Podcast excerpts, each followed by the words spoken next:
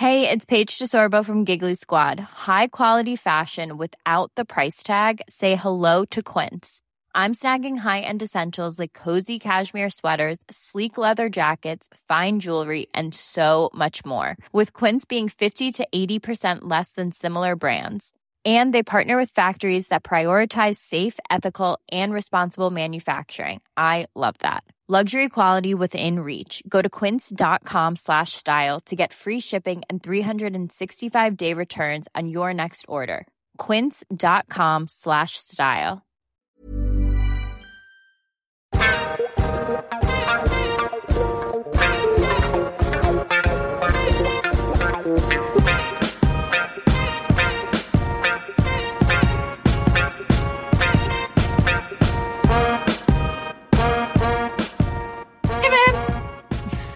Oi, oi. How you doing? Yeah, I'm not bad, actually. Um, I want to make an apology because we didn't have Ooh, an episode yeah. last week, and that was one hundred percent my fault.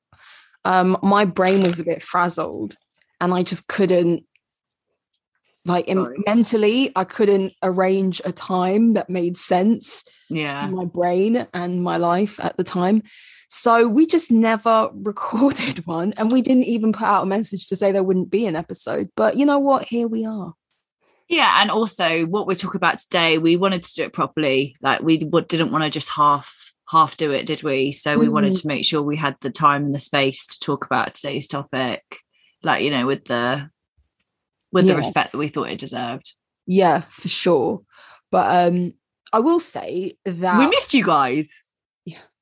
Yeah. I mean, I was going to say that um, Spotify every yes. year have like a Spotify Wrapped, you know, kind of summary of how your year was, either as like a Spotify listener and you get your, you know, your favorite mm. songs and all that, or if you're a podcaster and you use their platform to distribute your podcast, you get a summary as well, like how many listeners you've had, which um, geographical areas you've reached, and so on. And so after the week of not putting out an episode and actually seeing our stats culminated over the year, because we joke a lot about how, you know, we're literally talking into the abyss, we're talking to each other only a black hole of just me and you. Um it was nice to kind of see, like, oh our year wasn't too bad when you yeah. put it into percentages. I mean, going from two listeners, the percentages were kind. Exactly. When you go from two listeners to about six listeners, it's a nice like two hundred percent increase. Yeah, yeah, yeah. Exactly. But yeah, what? Well, we've reached twenty-nine countries. Yeah. No, it felt it felt cool, and for sure, like, I know we make a, a joke about it, but anyone who takes the time to listen to us and our drivel, like, we're very appreciative of that.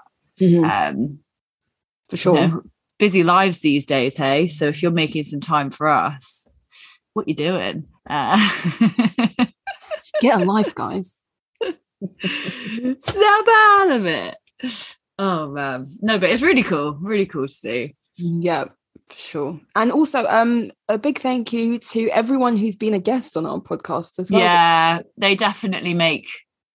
make this like feel, I don't know, we I still feel like such like a what's the word a phony when we have someone like as a guest oh, dog. They're all such cool people, they're yeah. always such great guests, and I'm like, what are they doing talking to us? But they make it really enjoyable, and for sure I'm like will be a big part of the appeal, I'm sure.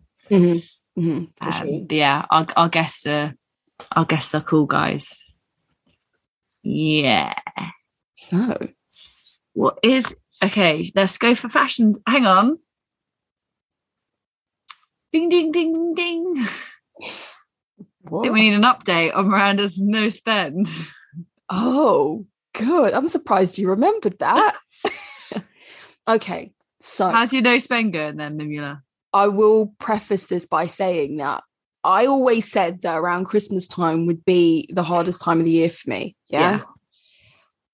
But, but by my standards, I don't think I've done too badly. I have bought something, of course, because, you know, guys, I already said I was going to buy something. For Christmas. For Christmas, for myself. Yeah. So, first thing I'll say is that I bought myself a pair of boots. I was showing you the boots. I bought them in the end. Oh, you bought them. Oh, nice. Yeah, yeah, lovely. Okay, so she does. Shoes don't count then?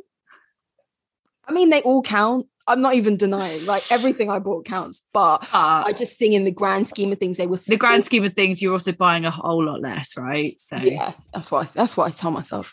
So um, I bought a pair of boots, which will double up as a Christmas present from my mum, because she also said that she would give me money towards it. So, you lovely. Know, a bargain. Lovely, yeah. Um, I also have... Do you ever get it when...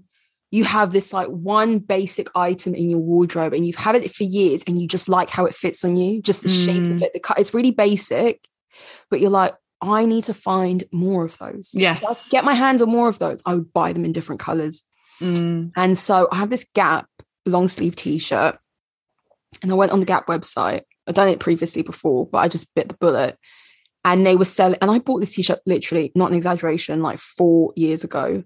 And it's just my favourite t-shirt. And they still sell them in the same make, in the same cut. And so I bought myself yeah. three. And they Great. were on discount. It was Black Friday. Yes. So I'm very satisfied by those t-shirts. It's the little things. You know what? That that makes me think. I mean, I don't know if I can wait a year to restock certain basics that I think I bored people with even talk about a few weeks ago. But that's actually a really good time to stock up. I, I really... I really um, hate that, like, you have to spend money on basics or replenishing stuff. Because, like, and don't get me wrong, I really use a lot of my clothes.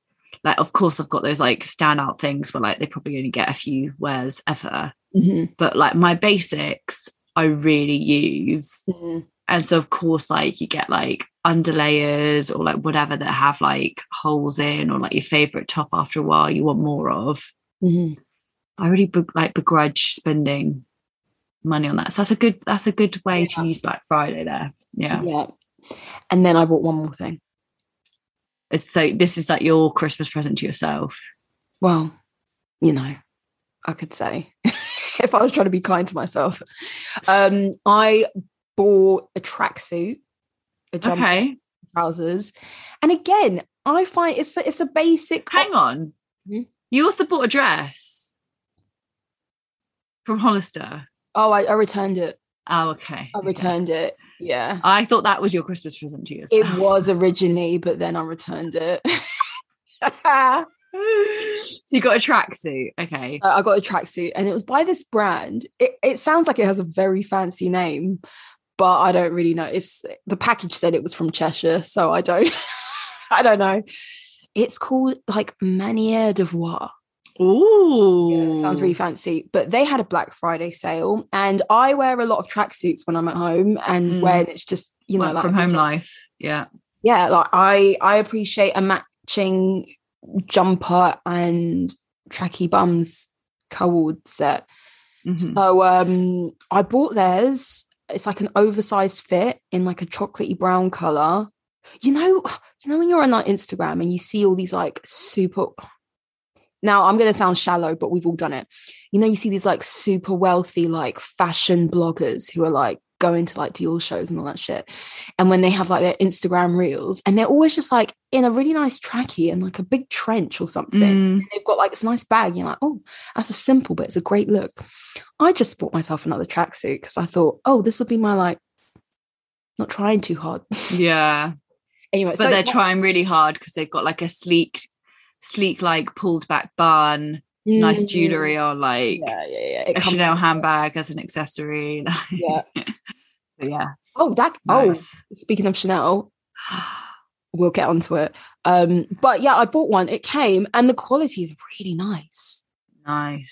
So I'm not going to lie. If after You're happy with your purchases. Yeah, solid. They are solid purchases. And I feel like they were considered purchases, mm. which is like kind of the name of the game. The whole point of it, right? It's to re like, rewire your brain for like mm. the way you spend money on clothes and things. Yeah, for sure. Nice, yeah. nice.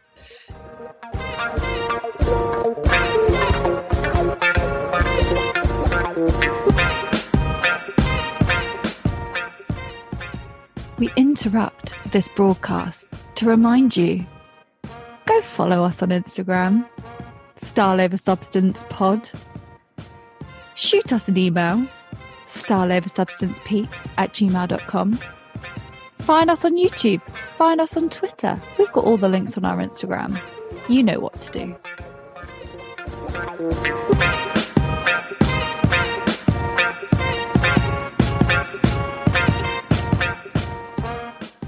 Right. What is what is your fashion story this week?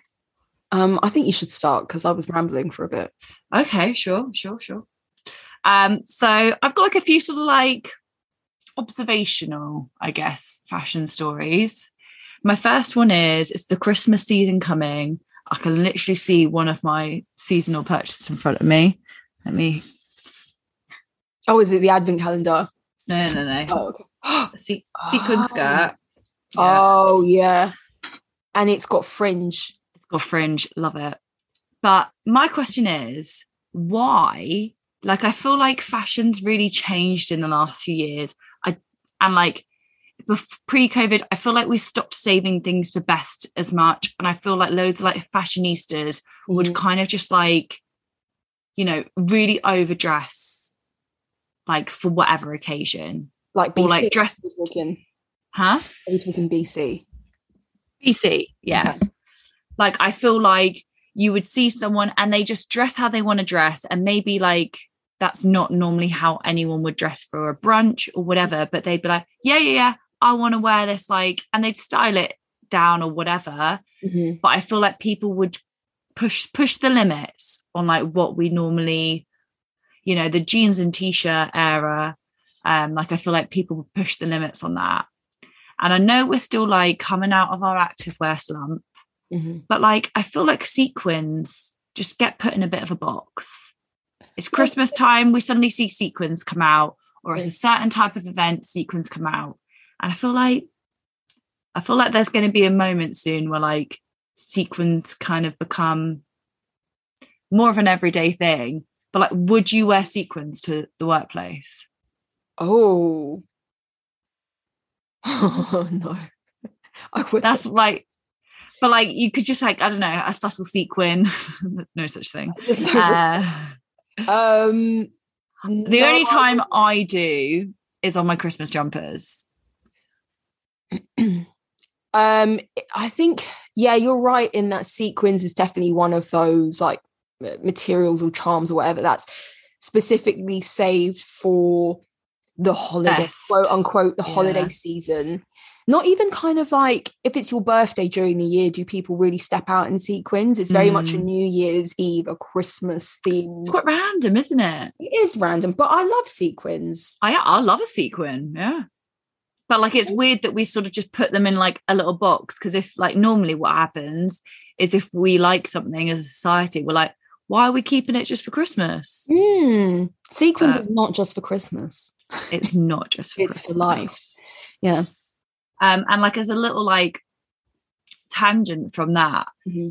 um, I feel like the feather revolution is really like heavily upon us Ooh. in clothing. Yeah. Um, and I actually bought some feather trousers that were not, they weren't how I needed them to be. I had really high hopes. I've been wanting them for ages. And I thought they were going to be really cool. And just the fit was not nice. And I felt really sorry for myself because I was really excited to have a feather moment. Mm-hmm, yeah. But I find it funny that feathers aren't like deemed as like an animal cruelty thing the same way fur is. Um, I think uh, like I know it's a slightly different having, way of obtaining it, but yeah. I mean, there's got to be something not quite you, nice going on there. Surely it depends who you speak to. Having mm. l- the fact that I live with a full blown vegan, doesn't want to wear leather type of person, having down duvets and down pillows with feathers in it is not something he is okay with, because obviously you have to pluck really? the bird. Yeah, yeah, yeah. It's like peeling off someone's skin, isn't yeah. it? It yeah. is. There is cruelty involved in that. Obviously, they do it when it. I don't.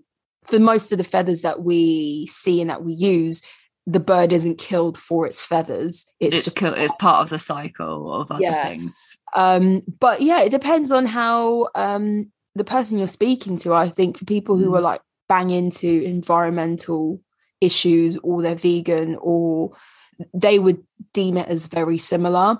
I mm. think that it just hasn't hit the mainstream in the same way. I think maybe if you said, oh, peacock feathers, people would be like, oh, that's an exotic bird, because, you know, yeah. there's this almost this hierarchy in what is seen as an exotic animal and what yeah. is like a cow, you know. um So I think the mainstream, that discussion hasn't been targeted. It's just, it's, it's just funny because like they've they've kind of had a real like surge. So they used to be kind of kept for like, I guess, um, more couture mm-hmm. and all of that stuff. But it's been on like the high street, and like, don't get me wrong, you can really tell like River Island feathers is not the same as like, I don't know, some slightly more premium feathers. Those yeah. feathers look like they come straight off a chicken. Are some of them um, synthetic? I think they can be, yeah. But like, I'm just, I'm just sort of surprised that they, yeah, I don't know. I'm very surprised by mm-hmm. it, to be honest. Mm-hmm, mm-hmm. And That's even my own attitude, I think I'd be much more reluctant to buy something that had a fur trim than a feather trim. But that also could be price tag related as well. Because um, real real fur is like... Also with madness. Real fur, very often the animal is alive while it's skinned. And I've witnessed those videos and it's horrible. Yeah, yeah. People say, oh, it's byproduct of the meat, but mm, not when it's a rabbit. It's not. Like they, they're skinned alive because it keeps the fur in a condition. Yeah, yeah. In a I, certain condition, yeah. And... It's the same with snake skin. Oh, it's horrible because otherwise it like seizes up or like something like that, you know. Oh, rank, utterly rank. Yeah. Um. But yeah, I just kind of, not to put a downer on everyone. I hope no one's eating whilst listening. Yeah. But go, circling back to your sequins um discussion, I think that what we've seen happen with velvet could happen mm. with sequins. Because velvet's so mainstream. Velvet is, and it's not, that used to be primarily a like Christmas party yeah, is yeah. thing, or an or just a very luxurious dinner. Very and, true. Um, and now throw on a brown velvet blazer, and it, you can dress it with like jeans during the day or whatever. And I think, I don't know, is it like the revival of this like seventies aesthetic?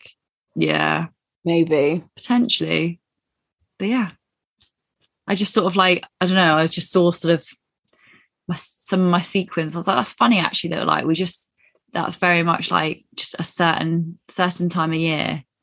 There aren't many things that we sort of keep, keep for stuff like that now. Mm-hmm. Mm-hmm. Yeah. Yeah. What is it, your fashion story? So, um, my first one is... It's a story really that's confirming one of our worst fears of this year. And that that first reared its head um, with Molly Mae a few months mm. ago. And then we saw uh, Kendall. Kendall Jenner doing this. And now we see Cardi B has been appointed the creative director of Playboy. Now, um, I actually do we know in what capacity? Creative director. I don't know. But like of of their whole empire, anything that's fashion apparel. That's like cr- creative. So even if you were a creative, di- from what I'm expecting, so even, like even like photo shoots for the magazine. I think so. Like, okay, hear me out. When you're a creative director for a fashion brand, you're obviously involved in designing the clothes, but also how the perfume bottle looks, how mm. the marketing looks. You might not be the photographer. Yeah, yeah, yeah, yeah, yeah. Best, but the overall vision for the brand is dictated by what you but want. Like, so they have I'm, a lot of strings to their bow. Yeah, well, I, I suspect that she will be doing, like, who they want. She'll be choosing um, who's going to be part of their branding. Yeah. What, Playboy has a kind of cult following when it comes to their apparel as well. It's like a it's a classic two thousands aesthetic. Mm. Um, and how the magazine, the vibe of the magazine is going to be and who they feature in the magazine. That's what I'm expecting. It's, it's just, I get it. I actually I wouldn't mind betting she's quite a good fit for it. Like, she'll be very much clued in on like the pop culture and like the right people and the right the right vibe. Mm-hmm. But just feels really random as well. Because we haven't heard much about Playboy since Hef died. I think they've been pro- they've been going through a um like a revamp, like a, a re yeah a mm. rebranding type of a thing. I think this is part of it. But like, as I said to you before, I think that being appointed creative director of Playboy is quite iconic, and I have mm. to admit, like, it's pretty baller. Like, yeah, like culturally, that is quite a cool thing to be appointed, and in the States, probably even more so. Yeah, definitely. But like, yeah, it still goes back to the point of, what is a celebrity creative director? What is she doing? I need to. I need to see her itinerary. Like, I need to see her. I need to see her diary. Mm-hmm, exactly. She's already got enough jobs. Yeah, yeah, yeah. And then um, I want to know which other company is going to come out and say they've got a creative director mm. of, you know, like Fashion Nova. I don't know.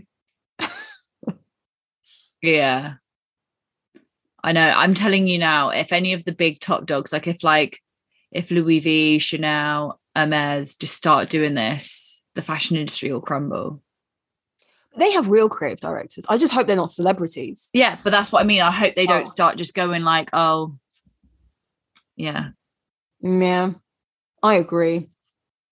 I agree. But, but yeah, definitely very, very iconic for her. Like, yeah, that's a big deal. Mm. Do you have another fashion story? Um, I don't think so.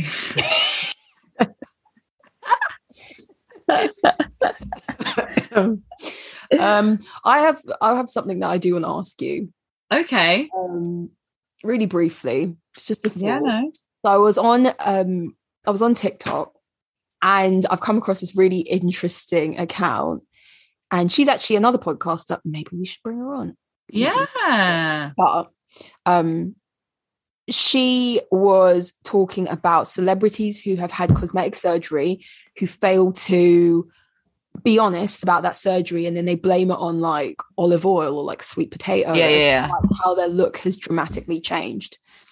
Um, and she has a theory that, you know, we went culturally, we went through this period of how celebrities were all trying to alter themselves to look more like Kim K, because she was like the reigning queen. So it was like, mm. you want to emulate the most successful person. And now she thinks that everyone's kind of trying to look like Emily Ratajkowski. Ratajkowski, oh, well, yeah. Yeah. Rid- really? Rata- Ratajkowski. I don't know how you say it. I think yeah. it's Ratajkowski. I just, I... I wondered what your thoughts were on like that theory. So is she meaning more like body image wise or facially? I think a bit of both, but primarily facially. Okay. I mean, that like, first of all, like it deeply saddens me that people are doing it like based on a particular person. It's one thing to be like the big lip trend, it's one thing to like want a smaller nose or like, you know, get a bit of like, I don't know, Botox and stuff, but like to model your looks on someone else's mm-hmm. to me is like bonkers. But I guess I guess that's essentially what the big lip trend is, right? That's like the Kylie effect, that subconsciously we're emulating what she's done to her face, yeah, mm-hmm. with the big lip trend, I guess. Um, I don't know. I wouldn't. I don't know if I'd put like Emily as like the new it person, mm-hmm. and also she's got like she's like got European descent, right? Mm-hmm. So like she's got a very European. So like it's kind of funny, isn't it, that actually those are two like contrasting exotic. Mm-hmm. looks. Like Kim's Armenian, mm-hmm. then we're going for like someone who's, I don't know where Emily Ratajkowski is from, and I'm absolutely butchering her name. Um, every way we say it is some. It's like, but a- like we always think the typical like ideological beauty mm-hmm. is like Western. Mm-hmm. So it's kind of funny that actually the things that people want to emulate isn't, and it's like proof that like yeah yeah that it's all just a bit oh, bonkers. Um yeah, I don't know, it's a bit like all these trends are really fleeting, isn't it? But I like, guess I would urge anyone to never do it just for a trend, you know. Mm-hmm. I hope that goes without saying, especially the eye one, you know, when they like pull your eyes up. Just, yeah, it's really difficult, isn't it? Because I guess all of it comes from somewhere, right? Mm-hmm. Say if I have Botox tomorrow, it's only because I've seen other faces stop themselves from aging, because actually I don't have a complex about the fact that like lines sit somewhere. It's only because people have stopped themselves from having lines mm-hmm. that you get these sorts of complexes necessarily. Mm-hmm. Um yeah, I feel like I think it's going to get like I think the the plastic surgery game is just good, like it's going to snowball soon. Yeah, because I think what we're going to see is people who do the B B Ls like, and sometimes like the Kardashians are kind of like, I know they they're probably about to launch their new show and maybe they'll be like the next big thing again, mm-hmm. but I doubt it. Like I think their I think their time is has like had its moment. So like the next ideal body shape can't be theirs. So then everyone who's done all the stuff to have that body shape, mm-hmm, mm-hmm. I almost feel like we'll then do like a reversal at some point to yeah. become the next body shape. I feel like we're going to see people just like warping themselves. Yeah, I and I've seen um, other people talk about how they believe Kim has downsized her bum and how she's mm. slimmer on the bottom than how we've seen her previously. Um, less ant-like. Yeah. um, yeah. So, yeah, I agree. I um, I agree. Don't model yourself on someone else, their whole appearance, because that's that never ends well.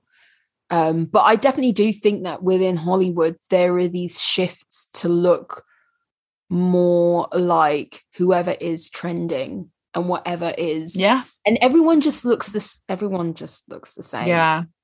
I also feel like, and I know it's difficult too, and actually we're meant to have had this like revolution that every picture is meant to kind of come with a watermark, right? If it's been somewhat photoshopped, which still I haven't like seen evidence of. Yeah. Mm-hmm. But there's almost got to be some sort of like, there's got to be a duty that like J-Lo doesn't just look like that. Mm. You know? Like Gwyneth yeah. doesn't just look like that because she uses her cream. I think there's a difference between someone consciously knowing like, okay, this is all a mirage, this is not true, this is just social media, because the younger generations are fully aware of that. But then mm. the younger generation is also too young to kind of fight off this constant barrage of images in their like subconscious. Like no matter how much you try, if you're yeah. following these people, then you're going to it's going to alter the way you see yourself and the way you feel about yourself. Like, I don't really follow celebs like that unless I, like, really love them as a person. Yeah. Amazing. But I don't just, like, follow blanket all the biggest celebrities or, like, all these, um, like, oh, what's, like, gym, gym bunnies and stuff. Because, yeah. like, I'm not trying to make myself feel bad about myself. Exactly. Okay. But then it's it's also like the articles, right? So like say like a Women's Health where it's like these are the like the top like five tips that like, or the top five drugstore products that like J-Lo swears by. Mm-hmm. And it's like, that is not why J-Lo looks the way that she does. Yeah. You know, and it's it's like it's sort of that thing where you almost need like them to add the clause of like alongside her like skincare regimen, like by her facialist and also by her like I don't know products, uh, um, her like Botox doctor. Mm, yeah, yeah, yeah, yeah, yeah. Um, a lot to yeah. think about in that regards, I suppose. But yeah, yeah. I guess our um topic.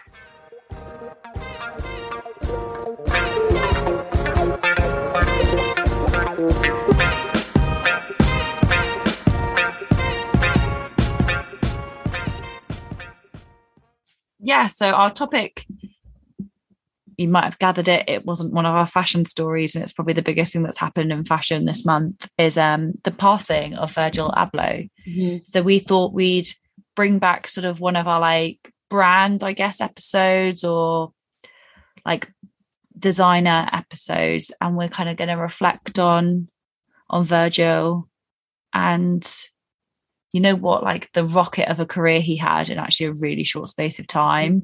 Mm-hmm. Like, I think this is why we wanted to do it, right? Because actually I think there's so much that people don't really know about him, and there was so much that I definitely didn't know, and sort of almost like how how quickly he took off, I kind of didn't really realise. Yeah. Um, and that's quite unusual in fashion. Like, I was like, you know, those overnight success stories often are actually like ten years in the making. Yeah. Whereas I feel like he he was onto something really quick and really quickly got noticed for that. Mm-hmm. Mm-hmm. Um, yeah. But yeah. So, which do you want to kick us off with? I'll kick us off. I'll do a, like a rundown of his like overall career first, and then I think there's like lots of things like thematically that we could probably talk about Virgil and like his legacy and what he managed to do during his life. But so um yeah, Virgil passed away and he was only forty-one, and that in itself is like, to me, was a shocker, because it was like only, what was it, like three four years ago. And so in twenty eighteen he was appointed creative director of Louis Vuitton Men's, which is huge. The really someone, young to be appointed that in yes, your thirties, someone to have, like, as you said, although he's been like artistic for many many years, but for someone to come into the fashion industry, be taken seriously that seriously quite quickly in comparison to maybe other people, let's say. Yeah, um, yeah, yeah. And then to be like the first Black appointed creative director for a major French fashion house is like such a big milestone. And then um, on top of the fact that he was battling cancer for the past few years and no one knew about mm. it. I think that was like the shocker.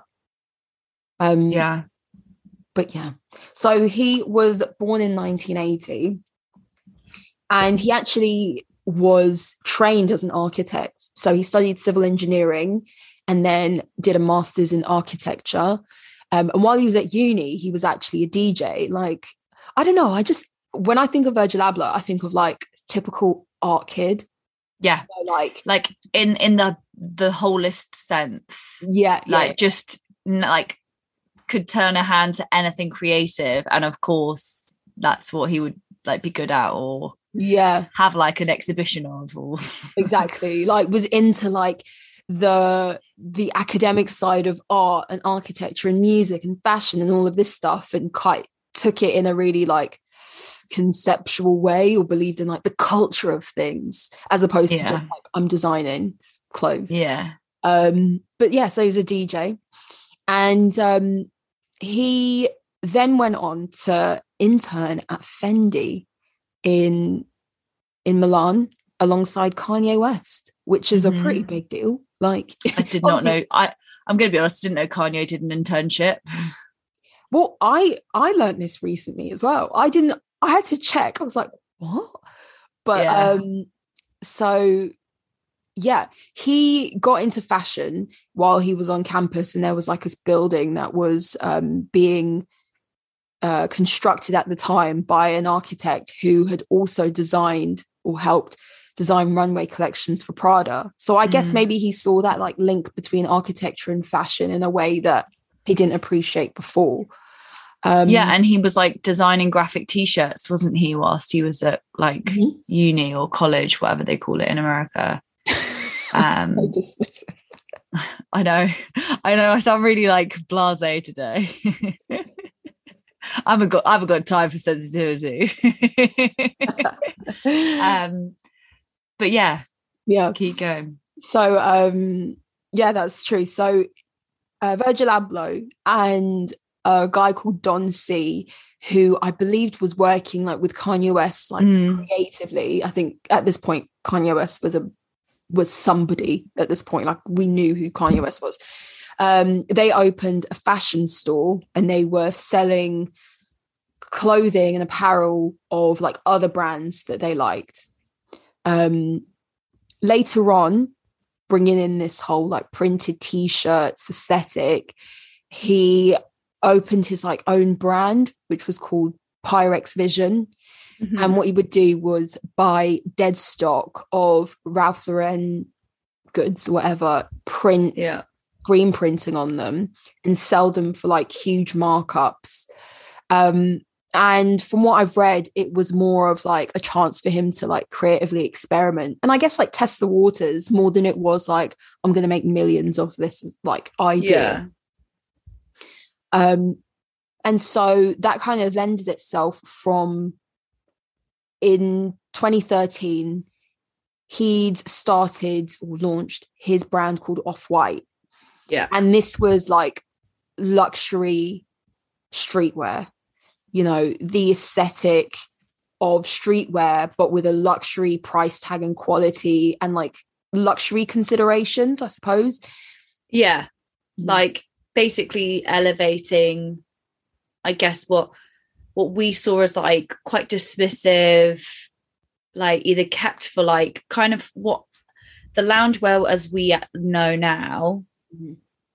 He was trying to redefine that, mm-hmm. like, I guess, right? So, like, mm-hmm. not it just being something that you just wear inside or quickly run and do errands or do, like, your workout in. Yeah. Like, a very considered, like, mm-hmm. streetwear, like, that's probably just got a bit more of, like, where streetwear actually came from in the first place. Yeah.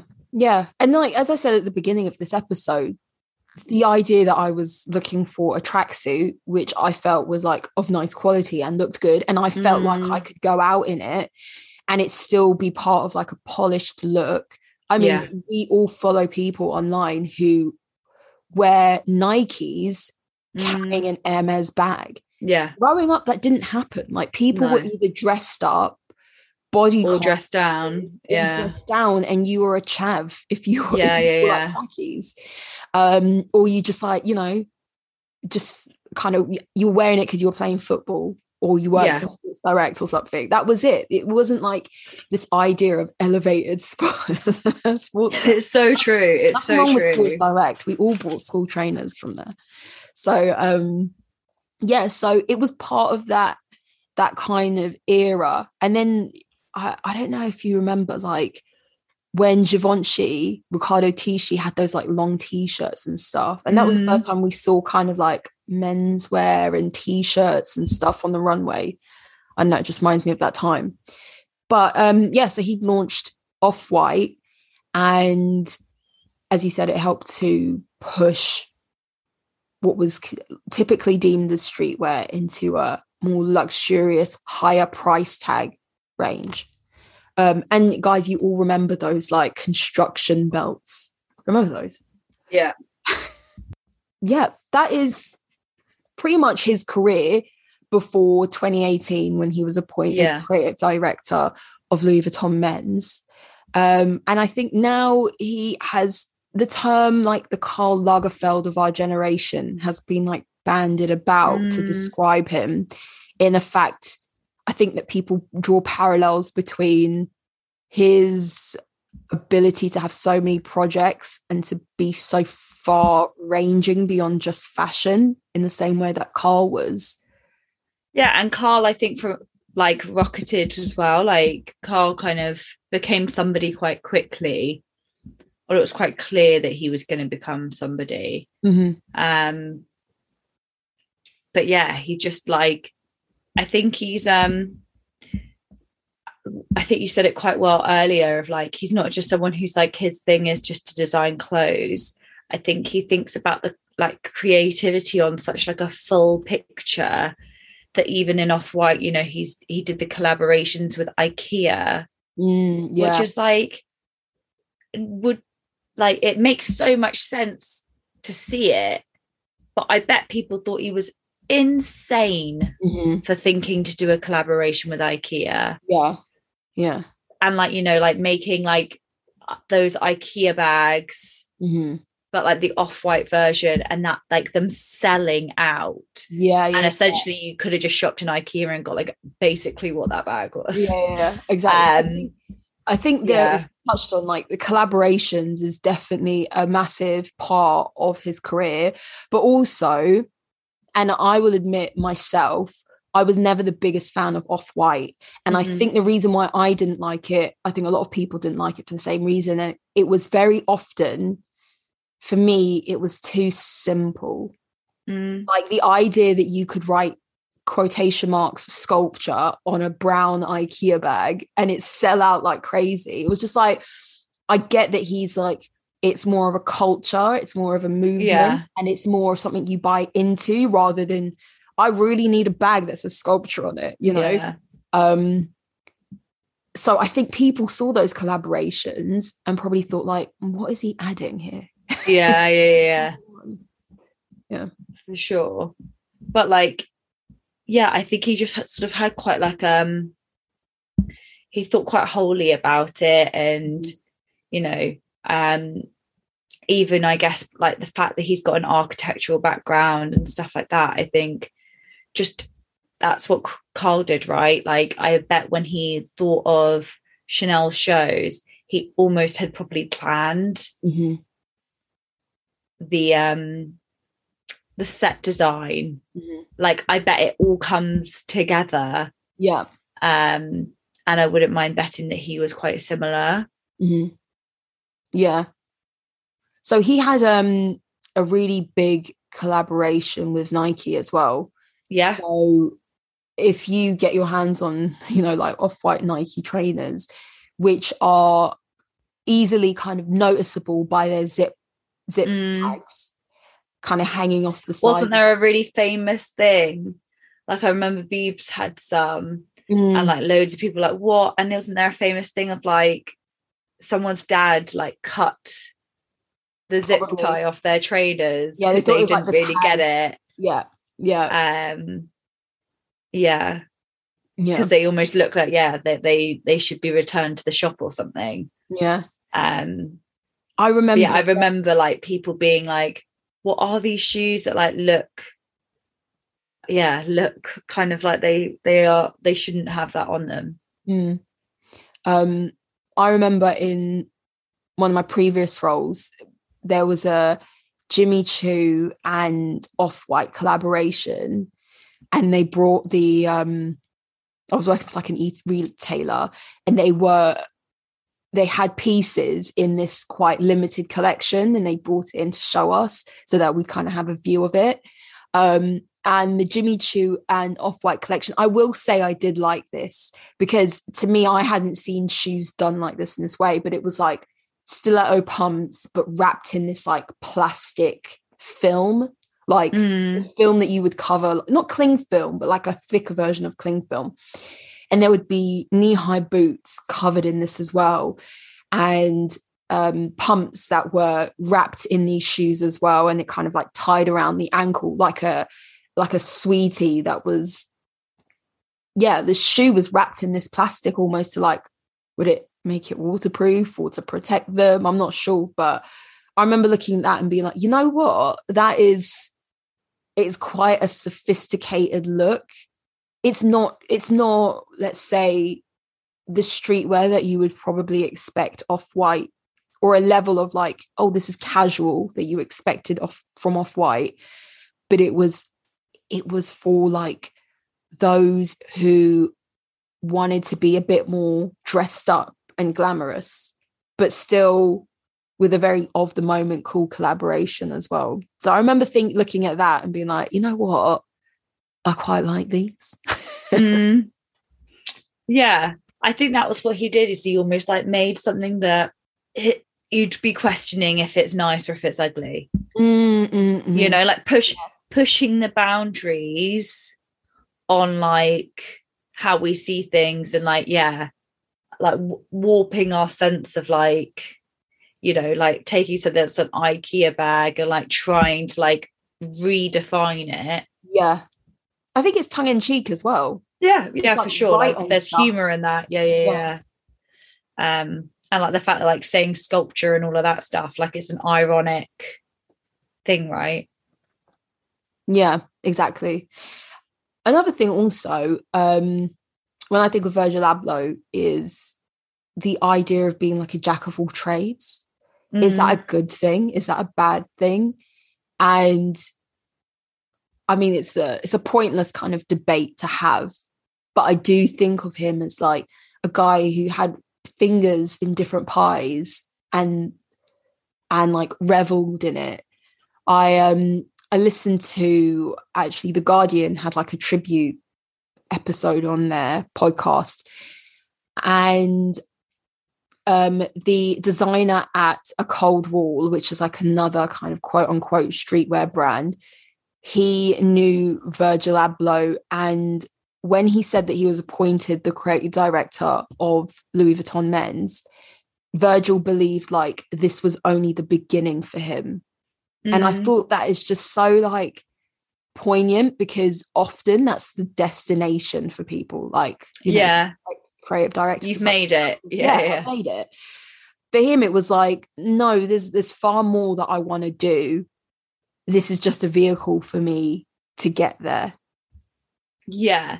And I think it's like he's there's got to be like such a determined drive like in him, because yeah, I think he like graduated in like two thousand nine, and that's when he started his internship with Fendi. So in the space like so that's you're entering fashion, yeah, two thousand nine, in less than ten years, yeah, you become artistic director mm-hmm. of Louis V's menswear. Like yeah. that is mind-boggling. Mm-hmm. And like, I mean, we can also discuss whether or not the fact like his friendship with Kanye and all of that stuff helped.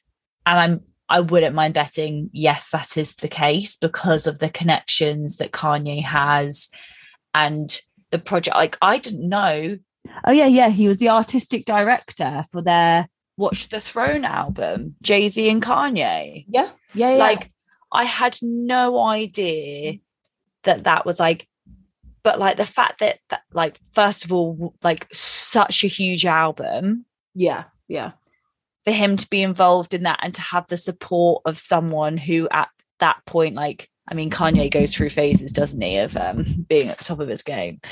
Uh But like at that point, that's like one of the biggest albums. Yeah. And for him to be involved in that way, I don't know if that was like a financial support or like something. No, so just um, mixing Kanye- in that circle, mm. just, I don't know. Yeah. Uh, him and Kanye West were like friends for a long time. I think they had yeah. a mutual appreciation for like each of their artists. They're probably both as bonkers as each other. Yeah, yeah, exactly. I think they were both like artistically like bonkers and like thought big and like yeah. characters in that Dream way. Big. Um, yeah, yeah. And Kanye West had this artistic agency called Donda, Donda. His mum, and he was appointed like the creative director or artistic director of that. So anything that Kanye West put out, whether it was mm. like the visuals of his album or like projects he had, or remember Kim Kardashian had that book and it was just like her selfies. Do you remember yep. that? It was of that course. Random book. It was like Kim has a has a picture book. Yeah, yeah, yeah. Um, yeah, he was he kind of was the artistic director of those. So all these little projects they had, yeah, it was like under his direction, under the umbrella, the, the company of Donda. So yeah, Kanye West was a massive, like, he probably introduced him to people and brought him on to his in for his ride.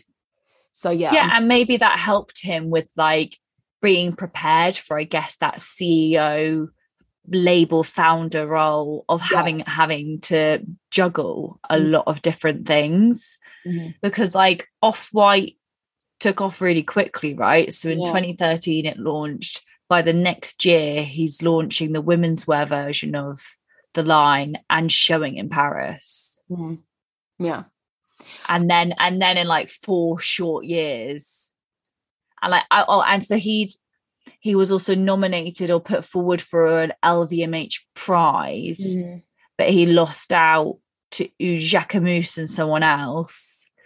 Um, but like he was obviously on the radar then of mm. the L V M H group, but still like in four years. It's insane. Yeah. Like that's crazy. But then also, like, it didn't feel like the most, irres- it didn't feel irresponsible. And there's yeah. no way L V M H would try and make an irresponsible decision yeah, yeah, yeah. on, like, their faculty. Yeah.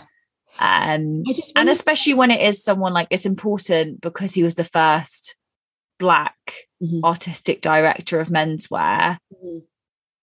You're not going to make that lightly.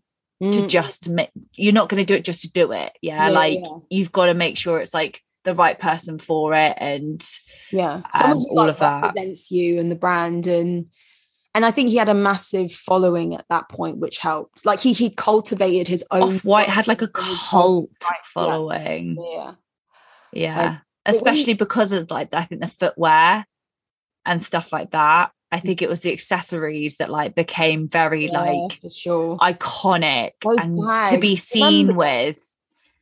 Remember this? They had like those clips on them, and yeah. then they had the oh yeah. I wasn't a fan of Off-White. I, I'm not. I mean, it's not my style, and it had a lot of that like yellow webbing with like yeah. Off-White on or like whatever. But loads of people loved it, and he had a cult following, and like.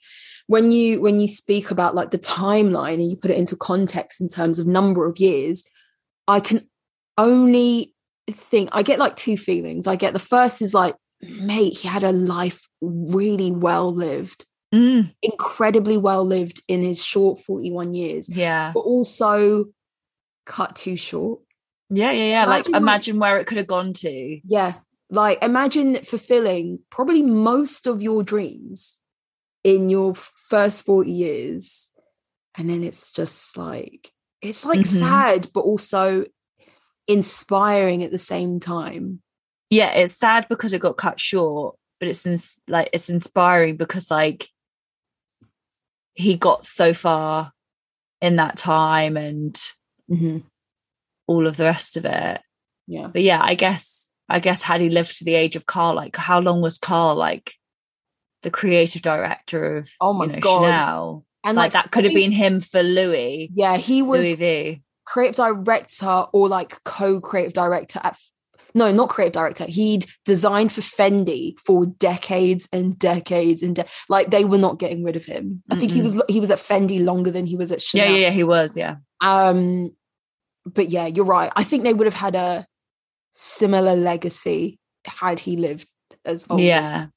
Um, yeah, and like even part of his um, Nike collab, he designed an outfit for Serena Williams to wear yes, for the U S Open in yeah, like twenty eighteen as well. Yeah. We talk about this. Huh? Did we no. talk about her tutu? No. no. We talked about her her catsuit. Her catsuit. Did he design the catsuit? I don't know. Hold I on. think it was just this outfit. I think he just kind of had some really interesting collaborations, ideas, mm-hmm. and so like twenty eighteen was his year, right? Because by the end of twenty eighteen, an index ranked Off-White as the hottest label mm-hmm. in the world, ahead of Gucci. Yeah, mm-hmm. and that was like around the time where Gucci, like, Gucci was the big boy. Like, like we're on the dig. We're still on Gucci's decline from that now, and it's a slow decline because yeah. they've just been like up and like disco the it brand guys, and. Yeah. Disco bags, disco bags, that belt, like I don't know now. Like, and then the shoe revolution was kind of coming after that. Yeah, like yeah, yeah. But um, now I think we have to discuss my favorite era of Virgil, and that okay. is at that is at Louis Vuitton, because I I've said a number of times on this podcast episode that Off-White wasn't for me, but no.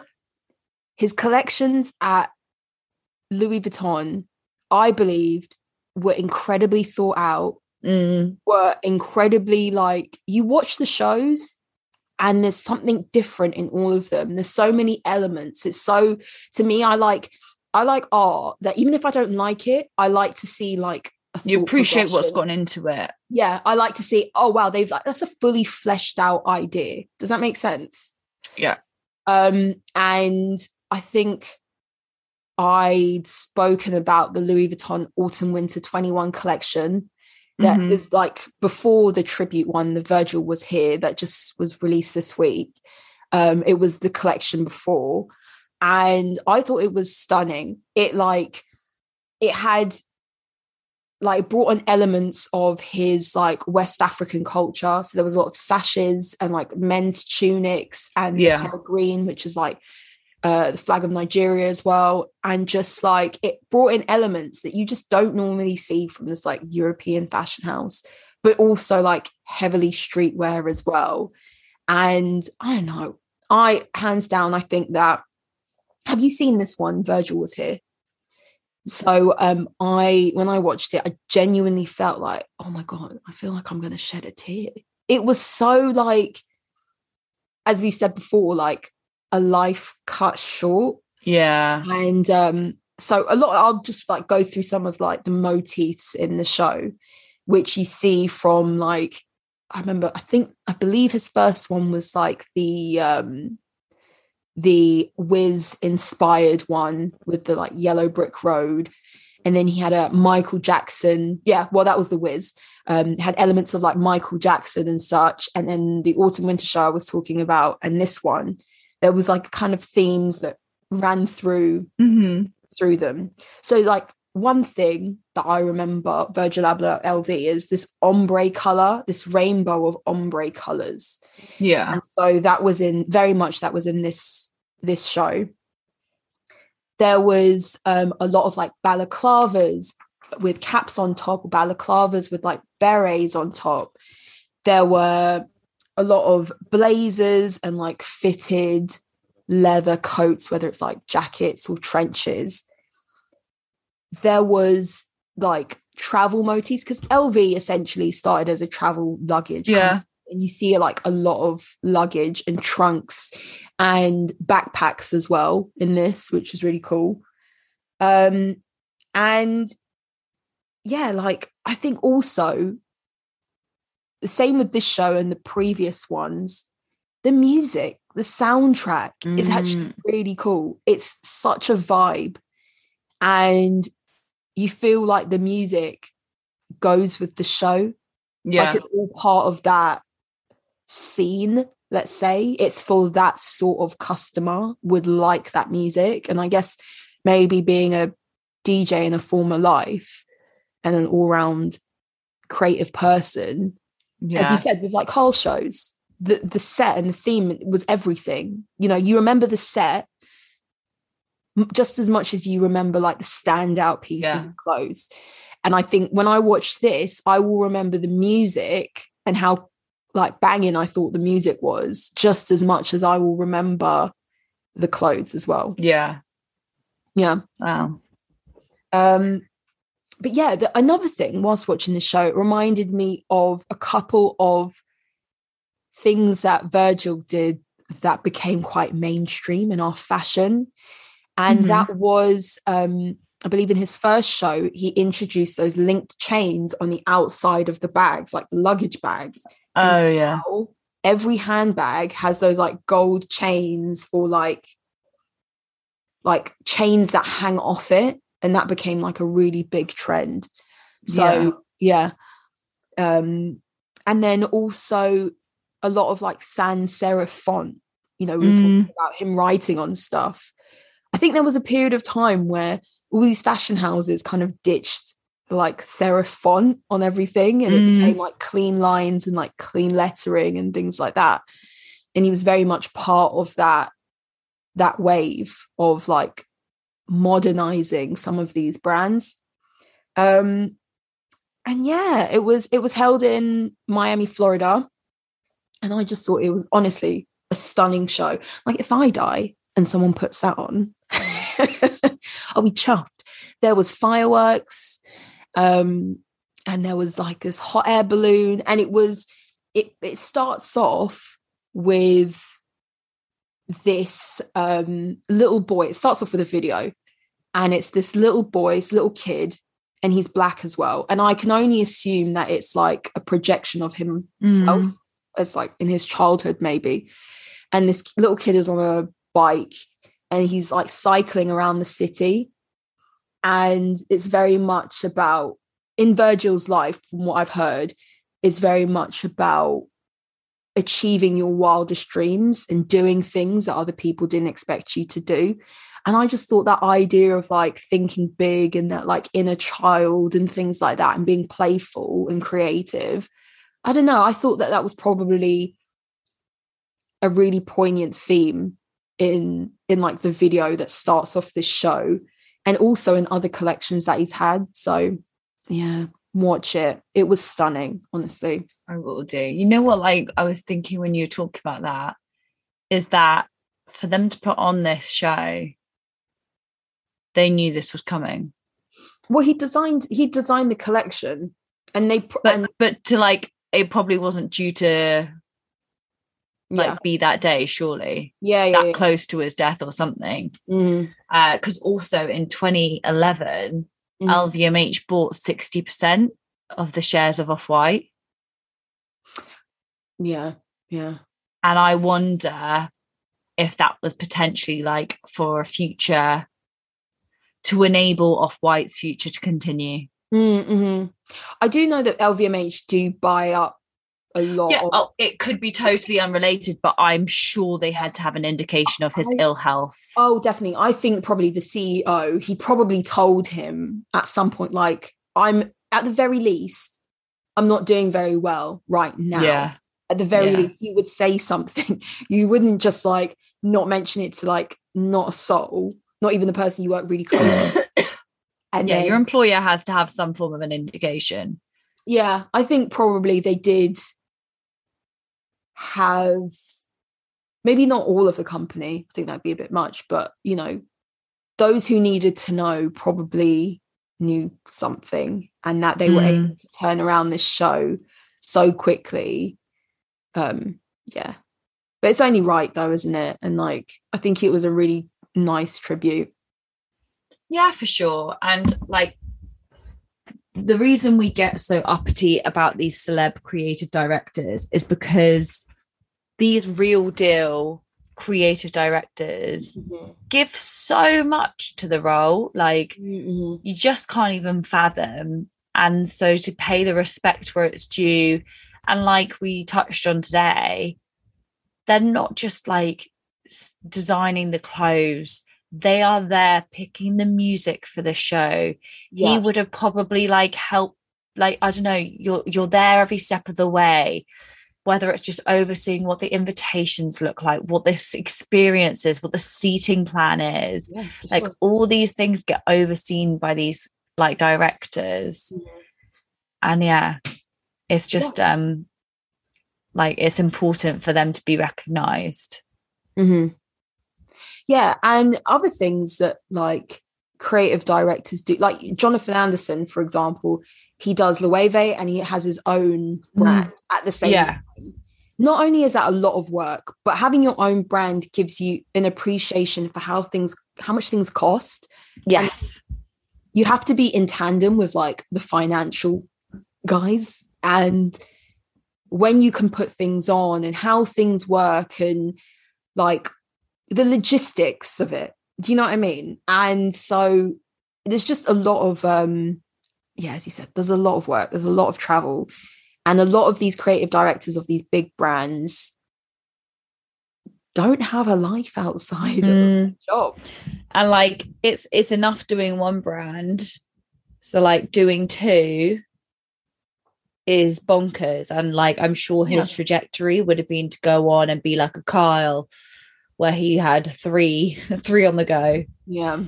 Um but also one of, I guess, the most notable things Virgil's probably known for is Miss Hailey Bieber's wedding dress. Oh yes.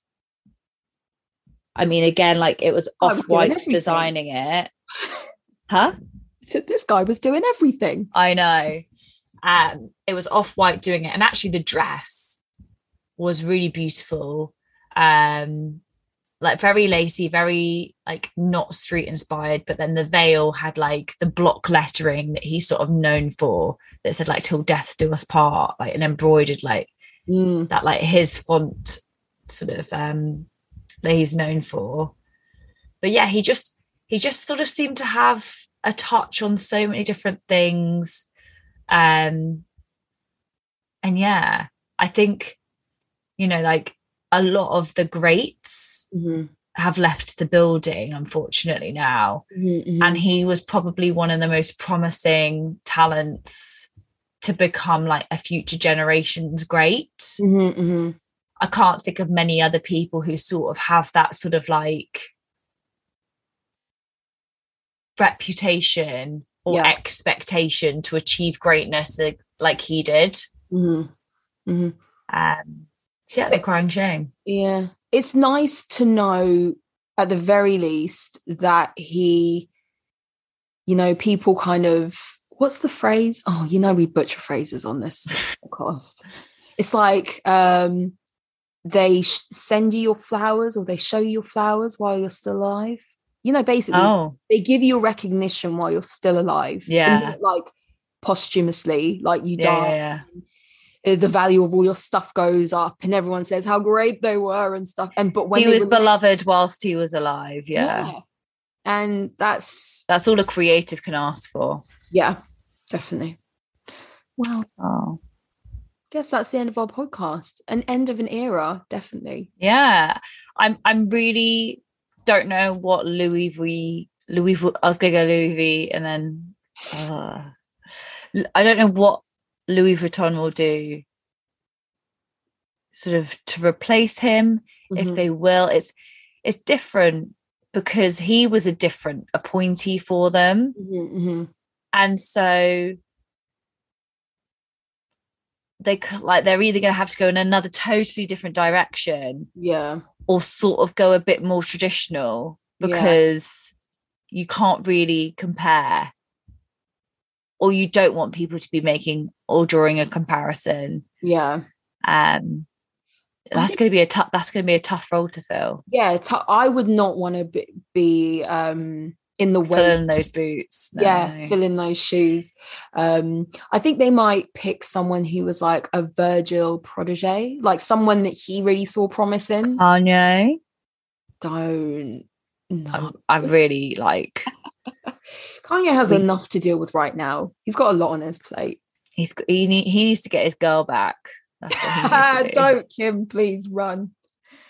Any, any hasn't, man, hasn't he been talking about that? Yeah, I was going to say any man yeah. who goes on like public a podcast, like, yeah. yeah, like national media to try and like beg for you to come back home after he's just been dating like one of the like most attractive models. Oh God, don't do it, Kim.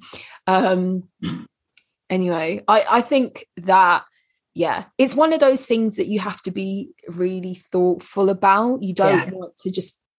A carbon copy of Virgil. No, you don't want to announce it too soon. Um, oh, it's just made me think like all this Off-White and like L V men's stuff that's come out in the past few years. The price of them, yeah, is gonna collector's items now. Yeah, and I really wanted those sunglasses from the last men's collection. Was I going to spend five hundred and fifty pound on them? No, I wasn't. But they'll they'll never. There'll never be a knockoff price for that now. No, they'll never go down in price. There'll never be a Black Friday price for those. Only buy on Black Friday. Um, but also, no one's going to sell them. No. If I had something L V Virgil right now, I'm not selling it, guys. I'm not. Oh, anyway. Yeah. So what is our poll for this week? I don't know. Maybe... Should we talk about his replacement? I feel like that's like a bit Just a bit out of order. I'm curious. Like, who do people think might replace him? Mm. Or who, which was your favourite Abloh era? Ooh. Off-White, Louis V. Yeah. That'd be quite cool to like know of what our listeners preferred. We could give some like example pictures. All four of you. We're just joking. We know that's more. We know. Yeah. Um, yeah, I think that that's a good question. What was your f- favourite Virgil era? And also, do you own anything mm. designed by Virgil? And will you be selling it? Miranda wants to know. And is it those L V cyclone glasses? And do you accept fivers? Because that's my budget, a fiver. Um, yeah. Okay, cool. Well, nothing else from us. Thank you so much for listening to our podcast for another December. This is our second Christmas. Yeah. Yeah. Maybe we should do something like um, special for end of year. Christmas we could do something similar to like what we did last year. I can't even remember what that was. Like the year in review. Oh, okay. Yeah, we will. Standout moments of fashion for the year. Okay. Oh, so- spoiler alert. Yeah. We've got another, like, what, two weeks to plan now. Yeah. Um, I don't feel Christmassy at all, do you? Uh, I bought a wreath for our front door at Costco. It's yes. pretty big. I need that. I mean, like, I've got I've got the tree up, I've got everything, and, like, I'm wearing a Christmas jumper every day, but mm. just don't feel like the holidays are coming. I know what you mean. Maybe it's an age. I think it's, it's age. age. I was going to say, I think it's age. It's not magical. It hasn't snowed yet. It's. It did try. It did try. Not in the southeast. Not where you were. It did here. Really? Yeah. Oh, okay. I saw some big snowdrops with my nephew. Oh, cute. He was like, it's raining. And I was like, it is not raining. It's snowing. It's raining. And I was like, buddy, it's it's snowing. uh, yeah. What do these kids know nowadays? I know, I know. But yeah, let us know. Um, and yeah, we will see you see next, you next week. week. Bye. Bye.